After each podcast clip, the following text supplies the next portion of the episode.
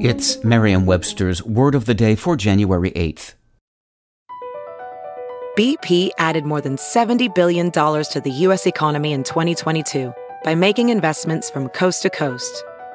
Investments like building charging hubs for fleets of electric buses in California and starting up new infrastructure in the Gulf of Mexico. It's and, not or. See what doing both means for energy nationwide at bp.com slash investing in America. Today's word is ferret, spelled F-E-R-R-E-T. Ferret is a verb. To ferret means to find something, such as information by careful searching. It's usually followed by the word out. Here's the word used in a sentence from the New York Post by Michael Blinn. The St. John's coach was captured on ABC cameras at the Garden for Game 4 between the Knicks and Cavaliers on Sunday, allowing some enterprising lip readers to ferret out the digits he was giving to someone.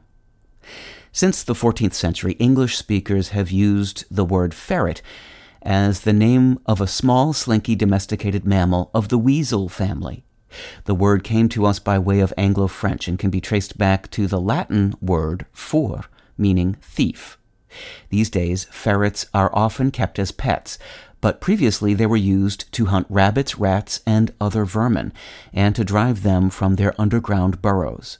By the 15th century, the verb ferret was being used for the action of hunting with ferrets.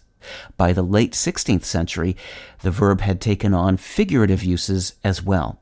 Today, we most frequently encounter the verb ferret in the sense of to find and bring to light by searching. With your word of the day, I'm Peter Sokolowski.